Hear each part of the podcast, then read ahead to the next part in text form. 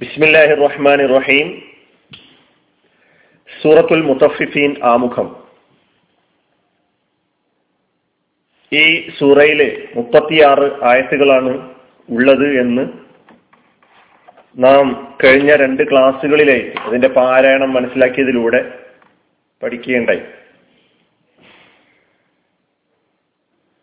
ഈ സൂറയുടെ അവതരണം പ്രവാചകൻ മുഹമ്മദ് മുസ്തഫ സല്ലാ അലൈഹി സ്വലമയുടെ മക്ക ജീവിതത്തിന്റെ ആദ്യ നാളുകളിലാണ് എന്ന് നമുക്ക് സൂറയുടെ ഉള്ള ഉള്ളടക്കത്തിൽ നിന്ന് മനസ്സിലാക്കാൻ കഴിയും. പരലോക വിശ്വാസം മനസ്സിൽ ഉറപ്പിച്ചെടുക്കുന്നതിന് വേണ്ടി അവതരിപ്പിക്കപ്പെട്ട സൂറകളിൽപ്പെട്ട ഒരു സൂറയാണ് സൂറത്തുൽ മുത്തഫിഫീൻ. ഈ സൂറ അവതരിക്കുമ്പോൾ മക്കാര് പ്രവാചകൻ മുഹമ്മദ് മുസ്തഫ സല്ലാ അലൈഹി സ്വലമയെ സംബന്ധിച്ചും അദ്ദേഹത്തിൽ വിശ്വസിച്ചുകൊണ്ടിരിക്കുന്ന അനുയായികളെ കുറിച്ചും സംസാരിക്കാനും അവരെ പരിഹസിക്കാനും നാലാൾ കൂടുന്നിടത്തൊക്കെ അവരെ നിന്ദിക്കാനും അവഹേളിക്കാനും തുടങ്ങിയ കാലമായിരുന്നു ഈ സൂറ അവതരിക്കുന്ന കാലം. അതായത് ശാരീരികമായ പീഡനം ആരംഭിച്ചിട്ടുണ്ടായിരുന്നില്ല. മാനസികമായി തളർത്താനും അങ്ങനെ പ്രയാസപ്പെടുത്താനും ആയിരുന്നു അവർ അന്ന് ആ സമയത്ത് ഈ സൂറ അവതരിക്കുന്ന സമയത്ത് ശ്രമിച്ചുകൊണ്ടിരുന്നത്. സൂറയുടെ ഉള്ളടക്കം ഞാൻ സൂചിപ്പിച്ചതുപോലെ ഈ സൂറയുടെ പ്രമേയം പരലോകമാണ്. ഈ സൂറയെ നമുക്ക്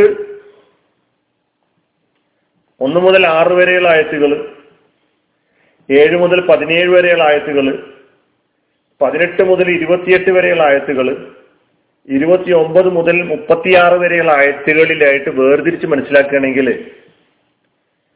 ആദ്യത്തെ ആറായത്തുകൾ നേർക്ക് നേരെ കമ്പോളത്തിൽ ഇടപെടുന്ന ആയത്തുകളായിട്ട് നമുക്ക് കാണാൻ കഴിയും. കമ്പോളത്തിൽ കച്ചവടത്തിൽ വ്യാപാരത്തിൽ ഇടപെടുന്ന ആയത്തുകൾ.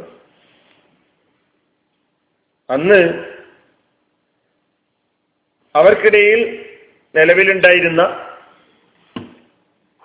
കച്ചവടത്തിലും വ്യാപാരത്തിലും നടമാടിയിരുന്ന ജീർണതകളെ സംബന്ധിച്ചാണ് ഈ ആറായത്തുകൾ സൂചിപ്പിക്കുന്നത്.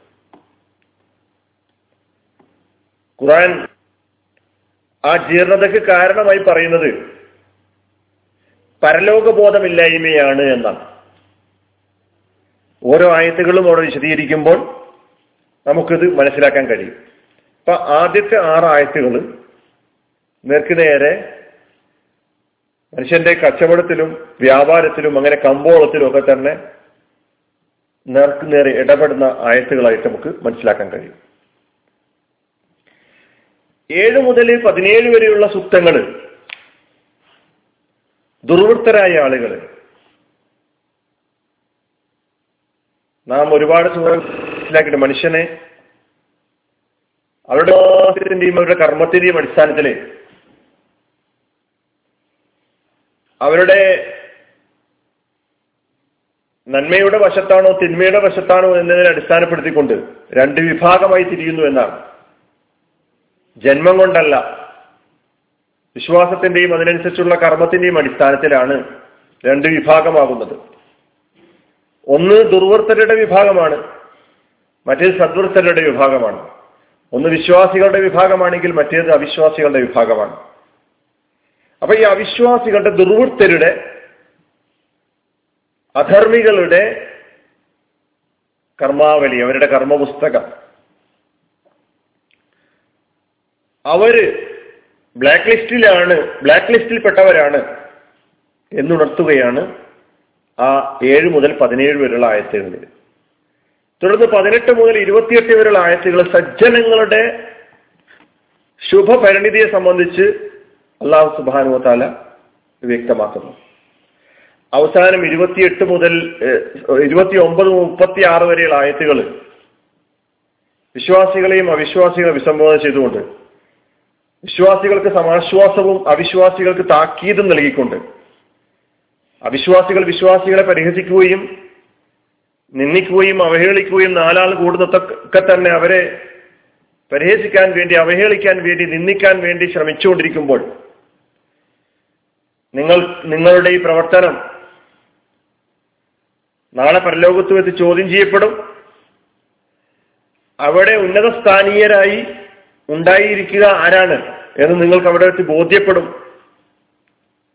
വിശ്വാസികളോട് നിങ്ങൾ ഇവിടെ അവിശ്വാസികളുടെ ഭാഗത്തുനിന്ന് നേരിടേണ്ടി വരുന്ന പരിഹാസങ്ങളെയും അവഹേളനങ്ങളെയും നിന്യ നിന്ദിക്കലുകളെയും പരിഗണിക്കേണ്ടതില്ല അവഗണിക്കുക. നിങ്ങൾക്ക് ലഭിക്കാനിരിക്കുന്നത് ശാശ്വതമായ സ്വർഗമാണ് അള്ളാഹുവിങ്കൽ ഉന്നതമായ സ്ഥാനമാണ് എന്ന് പറഞ്ഞുകൊണ്ട്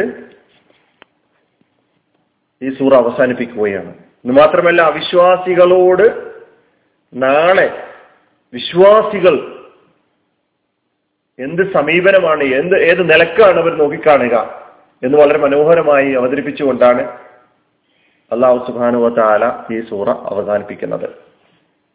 നമുക്ക് അതിന്റെ ഓരോ ആയത്തുകളിലൂടെ കാര്യങ്ങളെ യഥാവിധി മനസ്സിലാക്കാൻ ശ്രമിക്കാം. വാഹുദാവാനാണ് അലഹമുല്ലാ റബുലാലമീൻ അസ്സാം വലൈക്കും